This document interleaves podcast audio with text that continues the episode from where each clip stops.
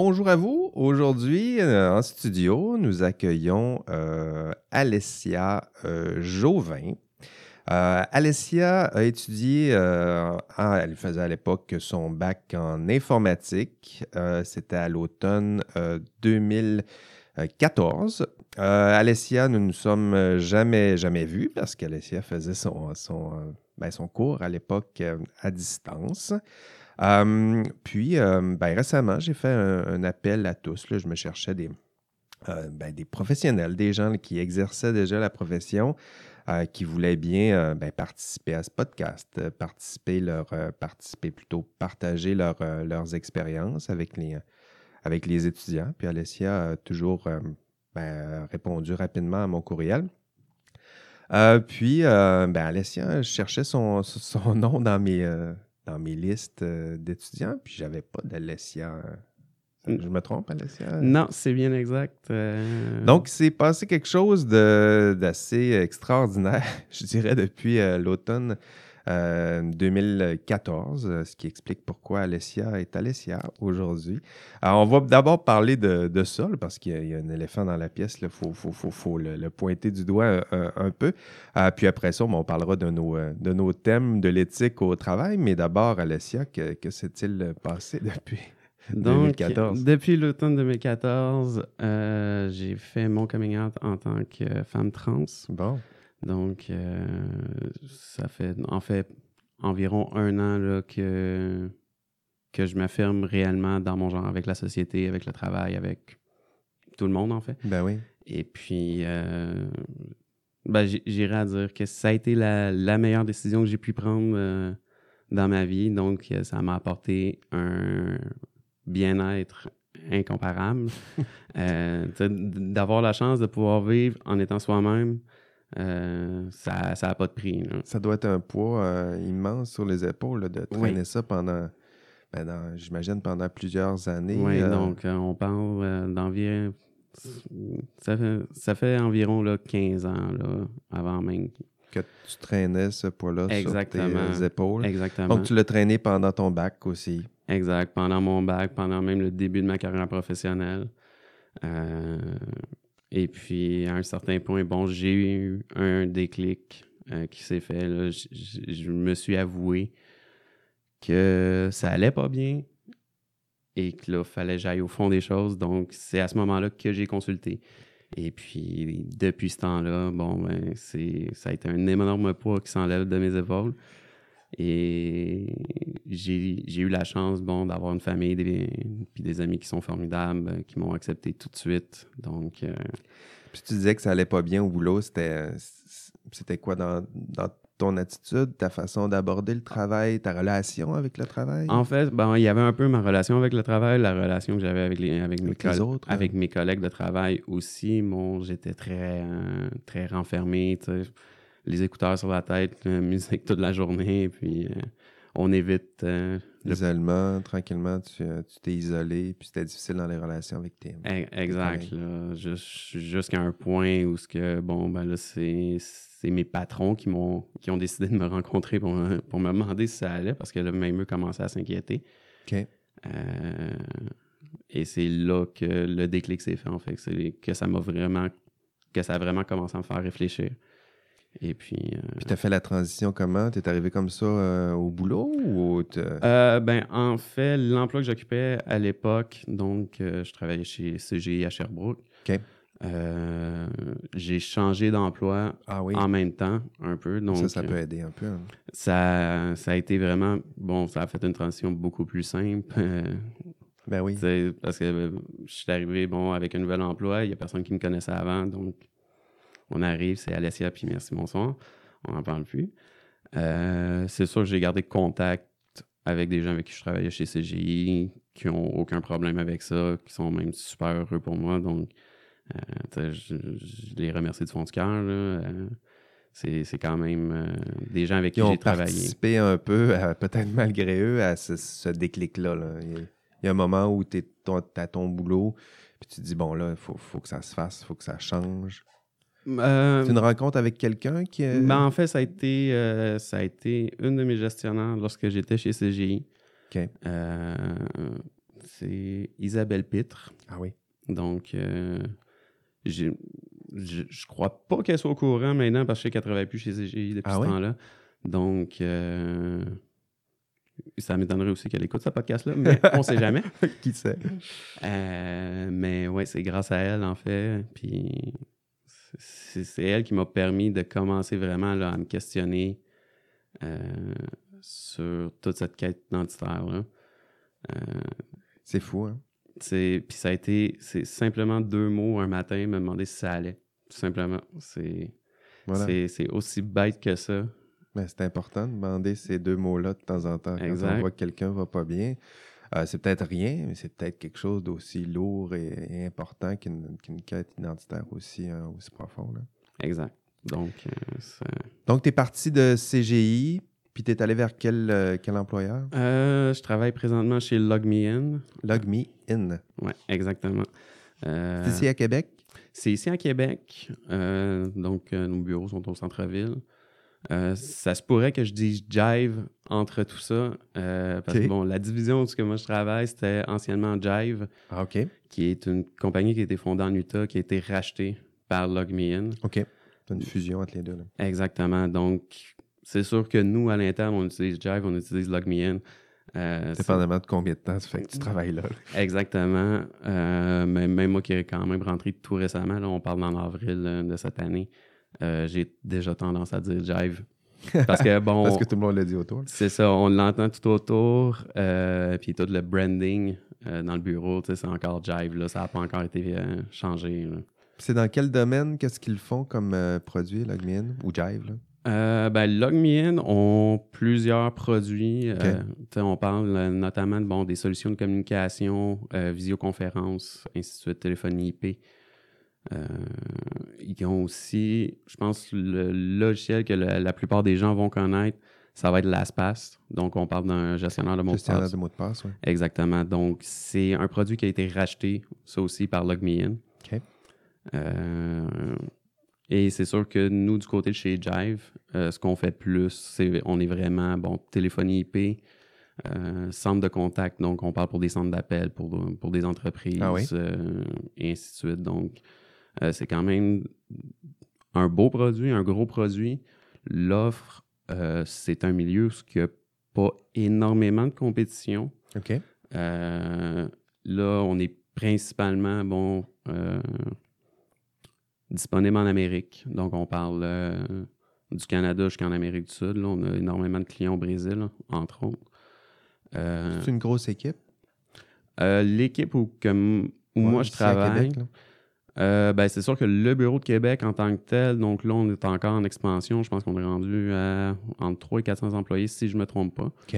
Euh, L'équipe de laquelle je fais partie, donc on parle Reporting and Analytics, euh, qui produit mon- notamment des rapports pour, pour que les décideurs des entreprises qui utilisent le produit peuvent visualiser un peu genre, ce qui se passe avec leur centre d'appel. Ça, on est quand même une petite équipe, là, entre 5 et 7 personnes. Euh, et la, la plupart des équipes chez Jive fonctionnent comme ça. Donc, c'est des très petites équipes euh, qui bougent très rapidement. Donc, on est capable d'appliquer des correctifs, de développer des, euh, des nouvelles fonctionnalités très rapidement. C'est l'avantage des, des petites compagnies comme ça qui peuvent ou des petites équipes qui peuvent s'ajuster. C'est pas trop c'est pas trop lourd. Donc ça c'est ce que c'est ce que la compagnie euh, la compagnie fait. Mais toi, qu'est-ce que tu fais dans cette euh, dans cette compagnie là Moi, principalement, je fais du développement web. Donc, on parle euh, vraiment interface accessible par un browser, donc Chrome, Firefox, Internet Explorer, ainsi de suite. Selon les spécifications requises au niveau produit. Donc, s'ils veulent un bouton rouge placé en haut à droite de l'écran, eh ben, on met un bouton rouge placé en haut à droite de l'écran. Ok. C'est ce qu'on fait. Euh, dans l'équipe où je suis, bon, on est deux qui font de la programmation euh, front-end, donc web, euh, visuel. L'interface client. Ouais, exactement. Je cher- je cherche toujours les mots en français. Je suis vraiment désolé si je mets de l'anglais dans, C'est correct. dans le truc. Ça, ça fait quand même presque, euh, bon, ça va faire trois ans presque que je travaille presque exclusivement en anglais. Donc, anglais, euh, ouais. euh, j'ai tendance encore, malheureusement, à aller vers l'anglais. Puis à quoi Euh, ça ressemble? c'est- Tu fais, dans le fond, quand tu rentres le matin, tu fais de la programmation. là. Tu arrives à 9 h, tu t'installes devant ton ordi. Ça ressemble à quoi le, le rythme d'un programmeur? Ben, Quelqu'un qui ne sait pas c'est quoi. hein? Le day-to-day, euh, je dirais, bon, on commence, on a toujours, on, on fonc- on fonctionne en, en méthode agile. Donc, euh, on utilise la, hum, la méthodologie Scrum. Donc, on travaille avec des sprints qui durent deux semaines, si je ne me trompe pas. Donc, au début des deux semaines, on établit en équipe bon, toute la, la liste des tâches de ce qu'il y a à faire, qu'est-ce qu'on veut prendre pendant ce sprint-là. Et dans le fond, le but, c'est de se rendre à la fin de ça avec tout qui a été complété le plus possible. Donc, le matin, tu arrives, vous avez vos, euh, vos scrums, il y a un Scrum Master qui est là. Ex- puis, euh, Exact. Puis on suit notre li- on suit notre liste de tâches, donc on utilise euh, on utilise beaucoup Jira pour ça, donc c'est un logiciel qui sert exactement à ça. OK. Euh, Jira? ouais, Jira, c'est un produit Atlassian, donc ils ont plusieurs produits justement qui servent à Êtes-vous formé à ça pendant votre bac? non, Zéro? non. Pourtant, ça me semble une fa- un mode de gestion. Toutes les fois que je parle en- à des étudiants ou des professionnels en informatique, euh, le mode de gestion semble vraiment axé sur Ben, Agile puis tout ça? Oui, ça c'est sûr que l'agile c'est quelque chose qui sort euh, qui est sorti bon, on parle euh, peut-être dans les 10 Oui, 15 dernières années. C'est quand même assez récent. Euh, avant, on parlait beaucoup de waterfall, donc ça. tout était établi au départ, les dates, les, les dates des livrables, tout était établi au départ, et puis on suivait un, un cahier des charges, si je pourrais dire. C'est ça, mais ça, nécessitait d'anticiper à l'avance des choses qui sont difficilement anticipables, alors qu'Agile, lui, Agile, ben, on s'adapte. on s'adapte. euh, Exact. Au niveau de la formation, bon, c'est sûr que j'essaie de me rappeler. Bon, là, c'est sûr que ça date, là, mes Il me cours. semble que vous n'avez pas de cours de, de ce type-là. Vous n'êtes pas introduit hein, au mode de Euh, on en a parlé. Je me rappelle plus exactement c'est quoi le cours. Je, je me rappelle en Ça avoir peut. Euh, mais c'est. Pas dans la gestion de projet. Des, euh, non? Ça, se- hmm, ça, ça se- ça se pourrait. C'est moi qui va faire cette démarche-là. Je vais aller voir. euh, Je suis Mais- curieux pour voir. là. Mais, euh, tu sais, ça a été, je dirais quasiment comme un module au niveau d'un cours et non pas vraiment un cours sur toute la gestion. Euh, tu sais, ce que j'ai pu. Ce sera des compétences à développer. Exact. Mais ça dépend toujours. euh, je sais qu'il y a vraiment une, euh, une différence entre les cours en sciences informatiques et génie logiciel. OK. Ah, peut-être que euh, tu penses qu'en génie log- logiciel, il y aurait des cours comme ça? Je sais pas s'il y a des cours comme ça, mais c'est beaucoup moins théorique euh, de ce que j'ai entendu dire. Ah, OK. Euh, parce que moi, j'ai fait vraiment le bac en sciences informatiques. Et puis à ce moment-là, c'est on, on parle plus des concepts, des hauts concepts en informatique. Euh, Donc, c'est plus théorique que Exact. pratique. Puis ça, agile, tu, tu considères ça du côté très, très pratique. Ouais, c'est très, très pratique parce qu'à ce moment-là, même en agile, il y a plusieurs façons de fonctionner. On parle du Scrum, mais il y a aussi le Extreme Programming. Euh, il y a du Kanban qui est une autre forme d'agile. OK. Donc, Mais ça, ça s'apprend, à la limite, ça peut s'apprendre sur le terrain. C'est ce que, c'est ce que fait. exact. Est-ce que vous avez des formations pour ça ou on apprend Mm. euh, sur le tas, comme on dit? Là, on Euh, arrive puis on essaie de comprendre c'est quoi, puis tranquillement, ça. Ben, on, on l'apprend beaucoup sur le tas. Bon, c'est sûr qu'on peut donner autant de théorie qu'on voudra, tant qu'on ne pratique pas, c'est sûr. on n'y arrive pas. Euh, mais en même temps, toute la, toute la partie gestion de ça, de le- du Scrum Board et toute la partie Scrum, c'est pour ça qu'il y a des Scrum Masters. C'est c'est leur travail à eux.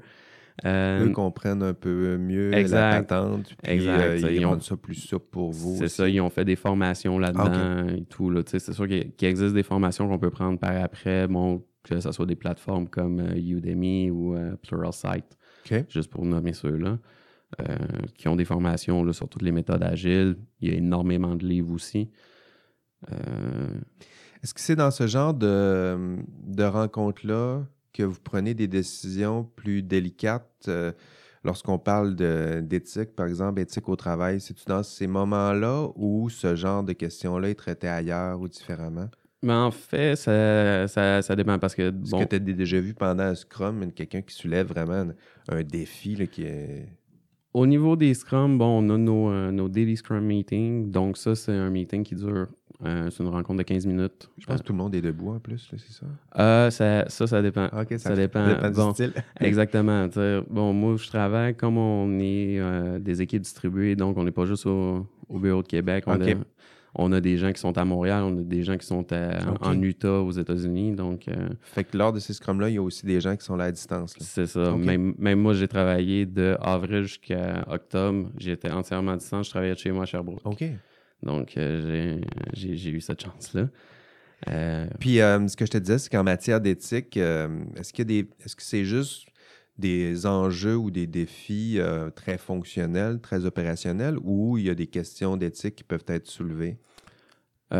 c'est sûr que c'est. déjà vu quelque chose du genre? Ou...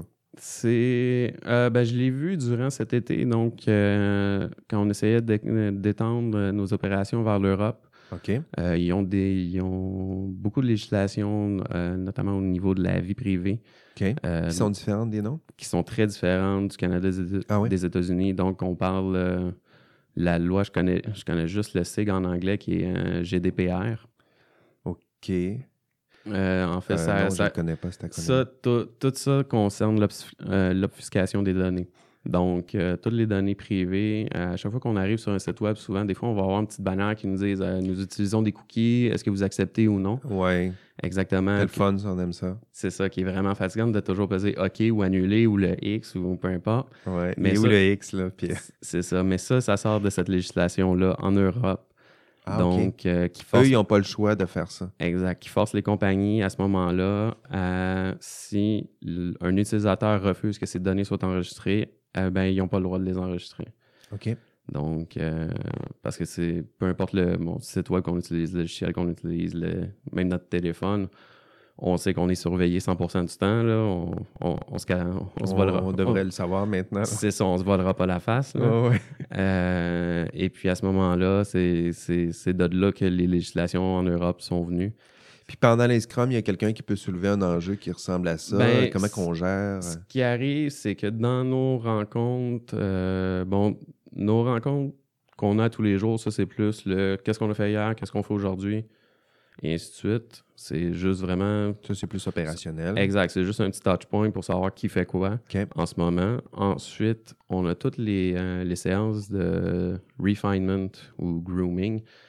Euh, ça, dans le fond, c'est on a des tâches à accomplir, donc euh, des, des nouvelles fonctionnalités à développer ou un nouveau rapport à produire ou quoi que ce soit. Et ça, c'est la partie que c'est pas encore prêt à être développé parce qu'on on s'ostine encore sur bon, le niveau technique, euh, quelle décision qu'on va prendre, comment qu'on va, qu'on va réaliser ça. Euh, qu'est-ce que qu'est-ce que ça prend comme technologie en arrière? Donc euh, on parle enregistrement des données on parle euh, OK. communication réseau et ainsi de suite. Donc ça on en parle beaucoup. Et ça c'est des euh, c'est des rencontres qu'on a avec les gens de produits. Euh, donc on parle des product owners on parle des project managers euh, qui sont là. Et c'est là que j'en reviens au point où ce que cet été on travaillait énormément à avoir cette compliance, euh, je cherche le mot en, en français que je trouve pas encore. Euh, On, va, on va se rendre. on va se rendre. Euh, dans le fond, pour rencontrer les nécessités de la loi GDPR en. Europe. Euh, donc, ça a été vraiment un gros branle-bas de combat, à savoir, bon, là, il faut qu'on détermine où dans le monde le, le client est situé pour dire, OK, est-ce qu'on affiche la bannière ou pas? Est-ce qu'on enregistre les données ou pas? Et en plus, cette loi-là oblige les compagnies, si un utilisateur le demande, euh, de fournir toutes les données qui ont été enregistrées OK. à, à son sujet. Ah oui, Donc, euh, oui, c'est quand même des législations qui sont très fortes très forte. Hein? euh, et c'est très, euh, très observé pour justement qu'on puisse se déployer en Europe. On essaie d'augmenter notre marché. Puis quand ça devient des, des discussions ou des situations plus délicates comme ça, les décisions sont prises comment? Euh, ben, les décisions, encore là, bon, je donne l'exemple de la compagnie où je travaille. Ouais. Euh, c'est vraiment un processus décisionnel d'équipe. Donc, on a bon, les, euh, les requis qui sont pris par la loi. Euh, on a, bon, c'est sûr que derrière, j'imagine qu'il y a des équipes d'avocats qui, étudient toute la question. J'imagine, oui. Ça, ça m'étonnerait que ça soit pas le cas. là. Ensuite, on a toutes les équipes de développeurs qui, euh, eux, donnent le- vraiment le point. On est là pour donner le point de vue technique. Qu'est-ce qu'on peut faire réellement pour que justement ça puisse, on puisse atteindre l'objectif de ces lois-là? Et il y a bon, tout le niveau produit qui, lui, doit s'assurer que ça s'intègre correctement avec, euh, avec l'expérience utilisateur. Parce que C'est qui les experts de l'expérience utilisateur? euh, ça, on a. C'est marketing ou c'est qui? on a des gens qui sont en contact euh, avec le marketing, avec les, des équipes qui gèrent les, les retours clients sur... euh, sur- Relation client. là. Exactement. Et on a des experts qu'on appelle des UX designers, donc euh, qui, eux, s'occupent vraiment de designer l'interface, donc, et de penser à l'utilisation. Est-ce que, est-ce que je, je fais un scroll ou sinon je mets juste un autre menu à côté? C'est vraiment ça. C'est aussi euh, précis que ça. Là. Exactement. Et euh, eux, après ça, nous fournissent des maquettes que nous, on réalise pour que ça soit utilisable par le client. Donc, les décisions, quand elles sont délicates, les décisions, quand elles sont délicates euh, comme ça, quand ça se complexifie comme ça, c'est-à-dire que là, ça se met à parler d'éthique, de, confidentialité, euh, de droit, de technique. euh, la façon de résoudre le problème, c'est qu'on réunit à peu près les experts de chaque domaine, les responsables, je dirais, de chaque domaine. Donc, on consulte euh, les avocats en droit, ceux qui sont les, programmeurs, ceux qui s'occupent du côté un peu plus technique, ceux qui s'occupent des relations clients. Euh, J'imagine que tu as la partie patronale qui s'en mêle un peu. Exactement, parce que, c'est- plusieurs euh, pans. Bon, t'as rencontré une norme, c'est bien, c'est un beau but. Maintenant, euh, la partie patronale, la partie, bon, les, euh, les UX designers, comme je disais, ceux qui s'occupent des relations clients, toute la partie réalisation technique, eux, ils le voient pas. Euh, ça, c'est vraiment la partie, des- la job des développeurs de le faire. Nous, tout ce qu'on leur annonce, c'est que ça va prendre tant de temps, ça va coûter tant. Euh, puis là, c'est comme, OK, ouais, mais non, là, ça coûte cher pas mal. là. Est-ce que- Ouais. est-ce qu'on a un moyen de réduire les coûts? Donc là, on tombe en analyse de cas. Euh, c'est des analyses qui, des fois, prennent deux, trois semaines. J'en ai vu aller jusqu'à même un mois et demi euh, à travailler 40 heures semaine sur voir toutes les possibilités. Puis au final, tout ce qu'on fait, nous, c'est des recommandations euh, au niveau technique. C'est on présente ça le, le, le plus simplement possible pour que ceux qui prennent les décisions puissent réellement comprendre, surtout s'ils n'ont pas de background technique. Euh, pour eux, c'est comme on leur parlerait en chinois puis ils ne comprendraient pas plus. là.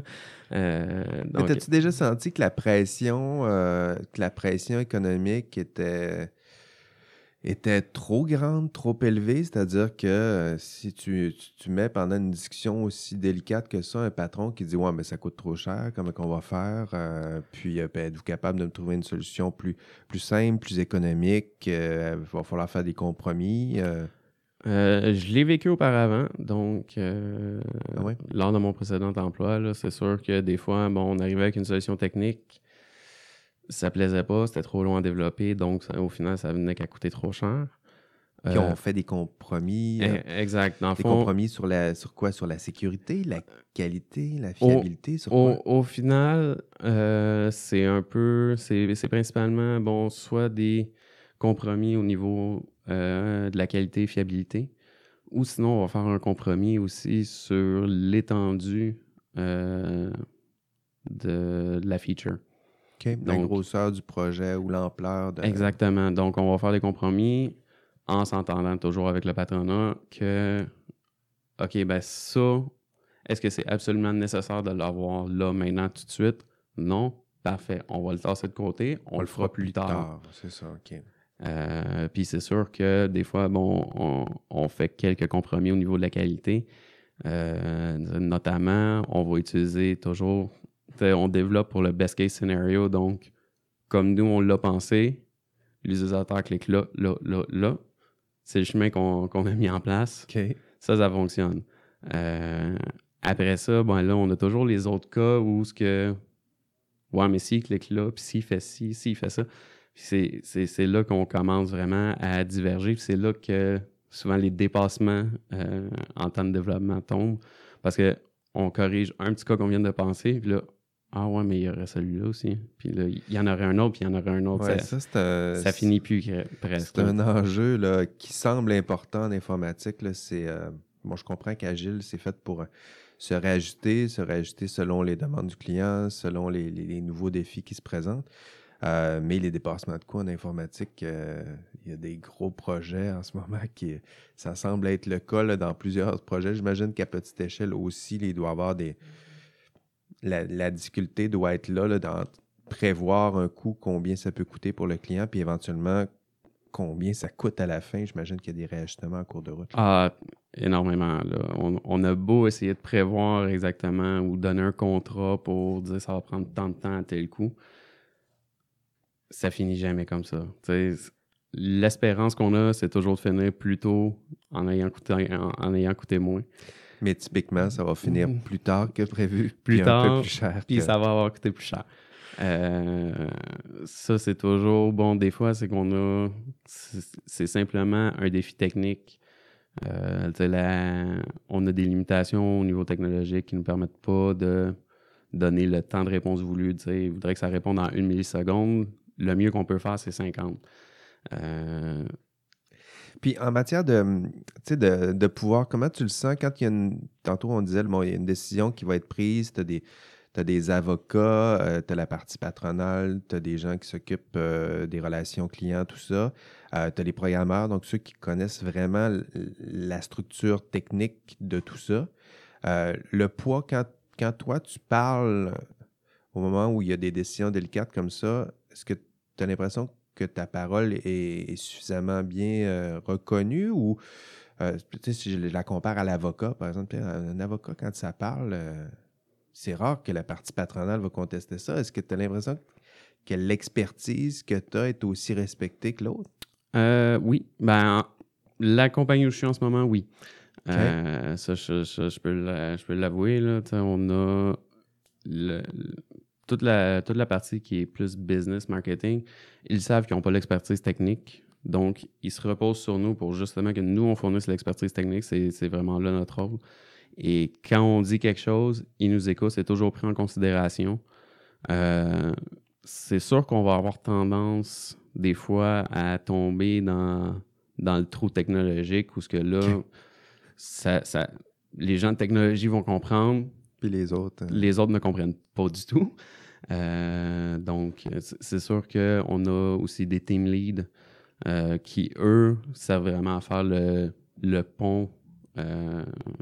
Entre la technique puis la communication. Exactement. Des fois, ils vont juste simplifier le truc, ils vont le réexpliquer dans d'autres mots, puis là, ils vont faire Ah, OK, on a compris. Mais c'est normal, c'est pas un défi euh, propre à l'informatique. Je me mets à la place d'un ingénieur. Euh, je pense que c'est ouais. C'est dans n'importe quel C'est pas donner un cours de génie mécanique non plus. Exact. à un moment donné, tu, dois te fier un peu à moi. Là. Je, je connais un peu la patente, là, puis euh, tu dois un peu te fier à ce que je sois compétent. Justement, en matière de compétences, est-ce que là, tu en as vu plusieurs, là, des, euh, des, programmeurs, des gens qui font un peu ce que, ben, ce que tu fais? Est-ce que, étant donné qu'il y en a qui se forment, c'est pas tout le monde, qui se forme à l'université, en termes d'homogénéité, de compétences des gens qui t'entourent, puis de, puis de de personnalité aussi, je dirais. J'imagine a quelqu'un qui, se forme par lui-même, peut être très compétent, mais à, quoi ça ressemble cette communauté-là? Est-ce qu'il y a une, forme d'homogénéité? Est-ce que, ça varie beaucoup en compétences ou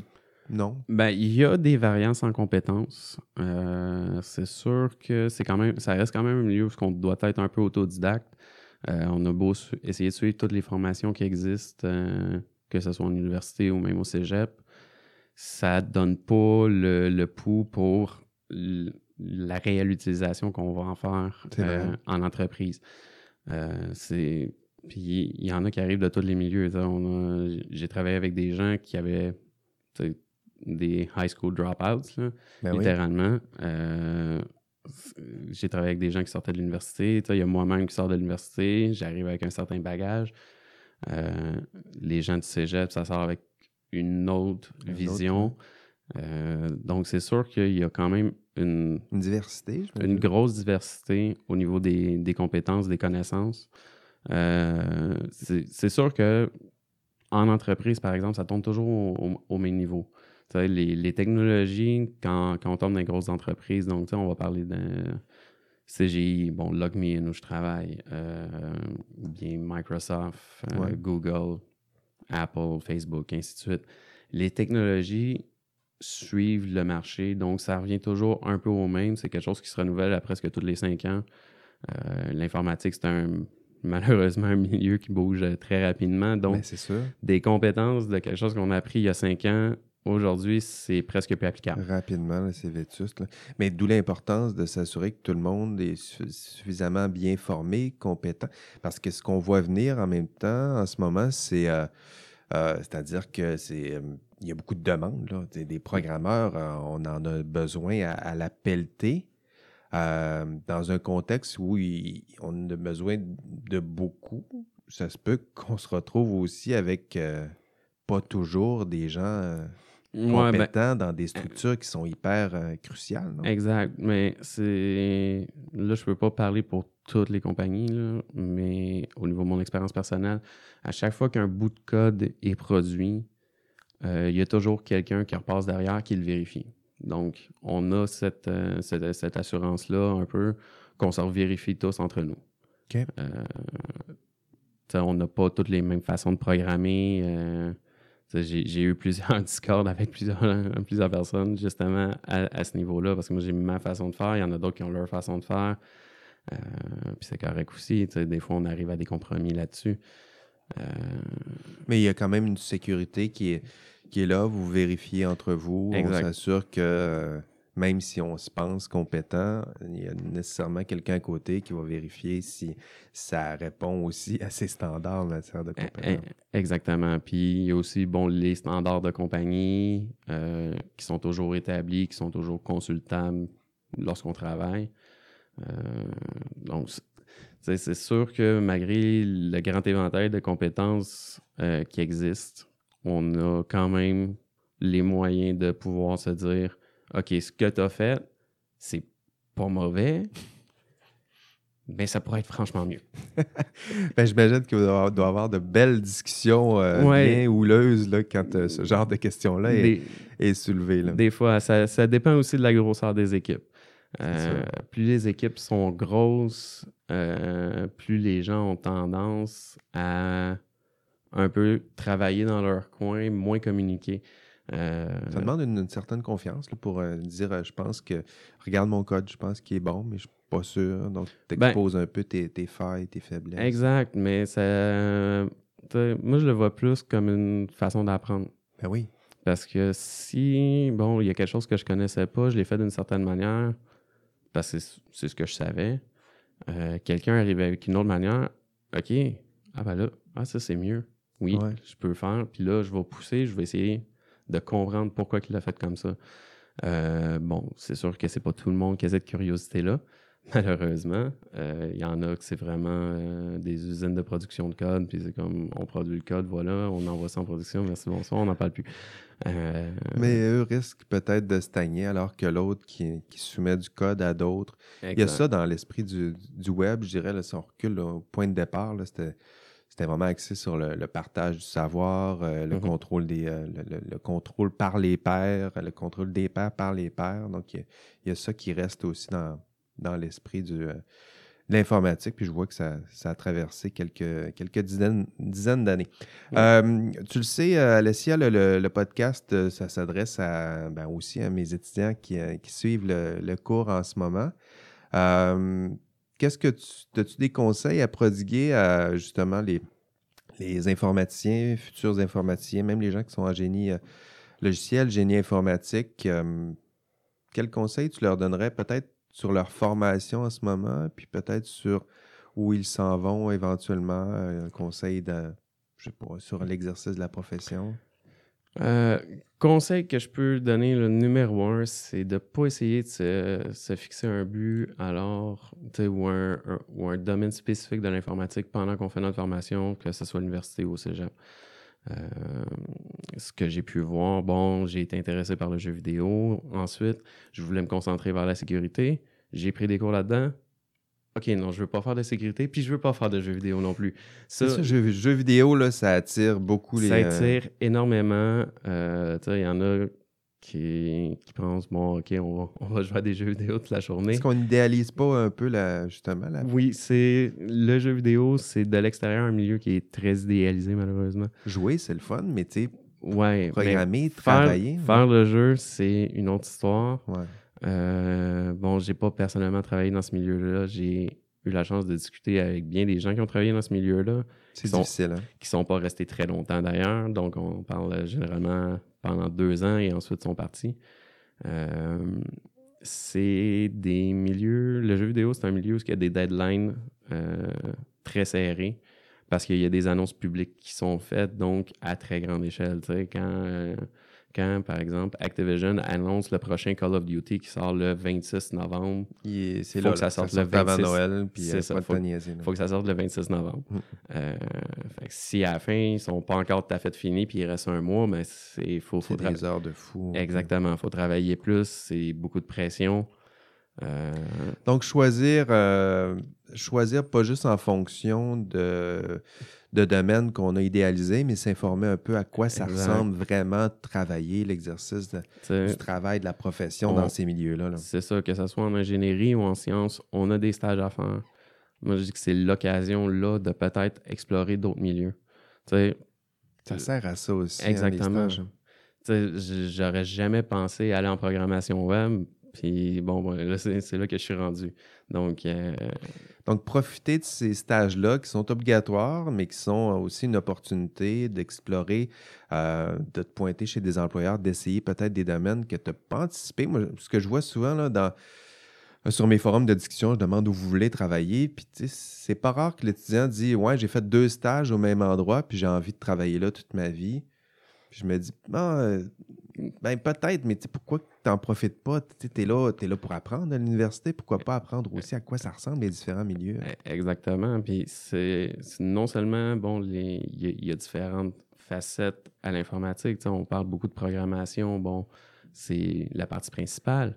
Mais il y a, y a d'autres des emplois qui sont reliés au niveau de l'informatique. On parle notamment, bon, tout ce qui est Scrum Master, euh, des QA Engineers, comme je parlais plus tôt, donc qui s'occupent euh, de l'assurance qualité. Ben oui. Euh, on parle aussi, bon, Product Owner, Project Manager. C'est un milieu qui est quand même très vaste, qui doit être exploré, je crois, parce que c'est pas tout le monde euh, qui sont faites pour produire du code. C'est ça. Euh, j'ai une amie qui était euh, qui étudie, je, crois qu'elle est rendue à l'université de Sherbrooke maintenant, avec qui j'ai travaillé chez CGI. Quand elle rentrait, elle rentrait, elle faisait du développement, elle a commencé à faire de l'assurance qualité, puis là, elle s'est rendue compte qu'elle avait aller vers Scrum Master. C'est ce qu'elle veut faire. Mais elle l'a vu au cours de ses stages. Donc, c'est une. En tout cas, moi, c'est le plus gros conseil que je peux donner. Profitez de l'université, profitez de vos stages pour diversifier explorer, aller voir euh, ailleurs, pas juste ce que vous avez anticipé depuis des années. C'est sûr que exact. même, ça se peut que ce soit le fun aussi d'explorer l'industrie du jeu vidéo. Pourquoi pas l'essayer pendant un stage, justement? Aussi, ça, j'ai entendu des gens qui l'ont essayé pendant un stage. Bon, voilà, c'est un euh, beau test. Qui sont revenus de leur stage, qui ont fait comme non, je veux pas aller là-dedans. Ou au contraire, tomber en amour avec ce, rythme-là, puis euh, la, pression. J'imagine que c'est fait pour certaines personnes aussi. Peut-être qu'on peut qu'on peut s'y plaire, mais profiter de ce moment-là qui est l'université pour, euh, ben, pour se former. C'est-à-dire, c'est pas juste euh, apprendre euh, des cours et éventuellement aller travailler dans le domaine que tu as, prévu depuis des années. C'est profiter de ce moment-là pour faire des stages dans des endroits, des lieux où tu n'as peut-être pas prévu, puis peut-être qu'il y, a quelque chose pour toi là. Ça va fatiguer quelqu'un maintenant, puis ils vont se rendre compte que c'est la place où il devrait être. Ben oui, pourquoi pas trouver sa, place finalement. Euh, euh, Alessia, euh, qu'est-ce qui qu'est-ce qui t'attend? C'est une question que j'aime bien poser à mes étudiants que, que je rencontre dans ces, ces podcasts. tu as fait un bon bout de cheminement, autant personnel que, que professionnel. Qu'est-ce qui t'attend je dirais, dans 10 ans, tu t'imagines où, là? Euh, ben, c'est sûr que bon, mon but, c'est de me rendre vers euh, Royaume-Uni, donc Angleterre. Suis... Ah, Royaume-Uni, on veut partir de, Ouais, on veut de partir- Québec. On veut partir pas? du Canada, on veut partir du Québec. Euh, Pourquoi? Pourquoi le Royaume-Uni? Qu'est-ce qui se passe là? Je suis tombé en amour avec ce pays-là. Euh, En voyageant? Ouais, ben j'ai été deux fois à Londres. Les deux fois, j'ai trippé. Et C'est beau. hein? Étrangement, ça a été aussi un endroit où je me suis senti chez moi immédiatement. C'est vrai? J'avais l'impression que c'est là que je devais être. Donc, euh, euh, depuis bon, un certain moment, là, je parle des, des cinq dernières années, ch- chaque chose que je fais, chaque étape que je prends, euh, c'est dans ce but-là ultime. J'essaie de me rapprocher de mon but. C'est trippant. Ça fait du sens, ça. Eh, Exactement. C'est. Bon, idéalement, j'aimerais y être dans 10 ans, même peut-être avant. Euh, bon, là, c'est sûr, j'ai certaines contraintes. Il faut trouver de l'emploi. J'ai un parcours professionnel qui a quand même débuté sur le tard, là, je dois l'avouer. J'ai bon, pris plus de temps dans mes études. Pourquoi pas? Exact. Donc, euh, c'est sûr que j'ai peut-être pas l'expérience. En tout cas, moi, je sens pas que j'ai l'expérience non plus pour aller essayer de présenter ça à un employeur à l'international. Qu'est-ce qu'il va faire? Qu'ils vont engager une petite Canadienne qui sort du Québec? Euh, ça- pourquoi pas? C'est pas. euh, c'est c'est un pays, oui, c'est un, un grand pays, mais les employeurs ressemblent aux employeurs qu'on exactement. qu'on a ici. C'est pas une petite Canadienne, c'est une Canadienne, puis euh, Mais, tu elle est sais, capable de parler, oui, anglais, oui, français. euh, Elle a une expertise, euh, une culture qui est, qui est différente de la nôtre. ça. Mais il y a quand même, bon, malheureusement, une culture d'entreprise qui puis ça c'est général, je crois, vrai. qui est basée sur l'expérience. C'est vrai. Mais tu commences à en avoir là, de l'expérience. Exactement. Là, c'est sûr que professionnellement, bon, je compte mes stages, on, je tombe sur à peu près cinq ans d'expérience dans des technologies diverses. Bon, Euh, ça commence à faire un CV euh, intéressant pour plus, un. plus intéressant pour un employeur. C'est, d'ailleurs ce qui est arrivé quand, quand j'ai appliqué où je travaille présentement. Ah oui. Bon, ça a été un processus euh, extrêmement rapide, là, je dirais. là. Donc, et j'ai su par la bande après, bon, je les ai impressionnés en entrevue, et ainsi de suite. Donc, bon, OK, c'est bon. Voilà, C'est le fun à entendre. Ça se place. Puis, euh, ben voilà, euh, tranquillement, tu, euh, on va te souhaiter que tu continues à accumuler des, des expériences, peut-être encore des expériences pertinentes pour éventuellement te, te déplacer au UK, à Londres. Donc, dans 10 ans, tu seras à Londres. hein, Bah, soit Londres. Je regarde aussi peut-être plus vers le nord, Liverpool, Manchester. Ça, ça fait partie des endroits. Liverpool, tu iras chanter il y a le, le You Never Walk Alone. Ça, c'est mon côté euh, foot euh, anglais là, qui vient de, de ressortir. Un gros fan. Liverpool, Yes. all the time. Ah oui, oui. Bon, voilà, ça, on va terminer euh, là-dessus. On va en pleurant sur le You Never Walk Alone de, de Liverpool. Merci à Alessia d'avoir partagé tout ça aujourd'hui, d'avoir participé à ce, ce podcast. C'est très généreux de ta part. Mais ça a été un grand plaisir. Merci, Alessia. Merci.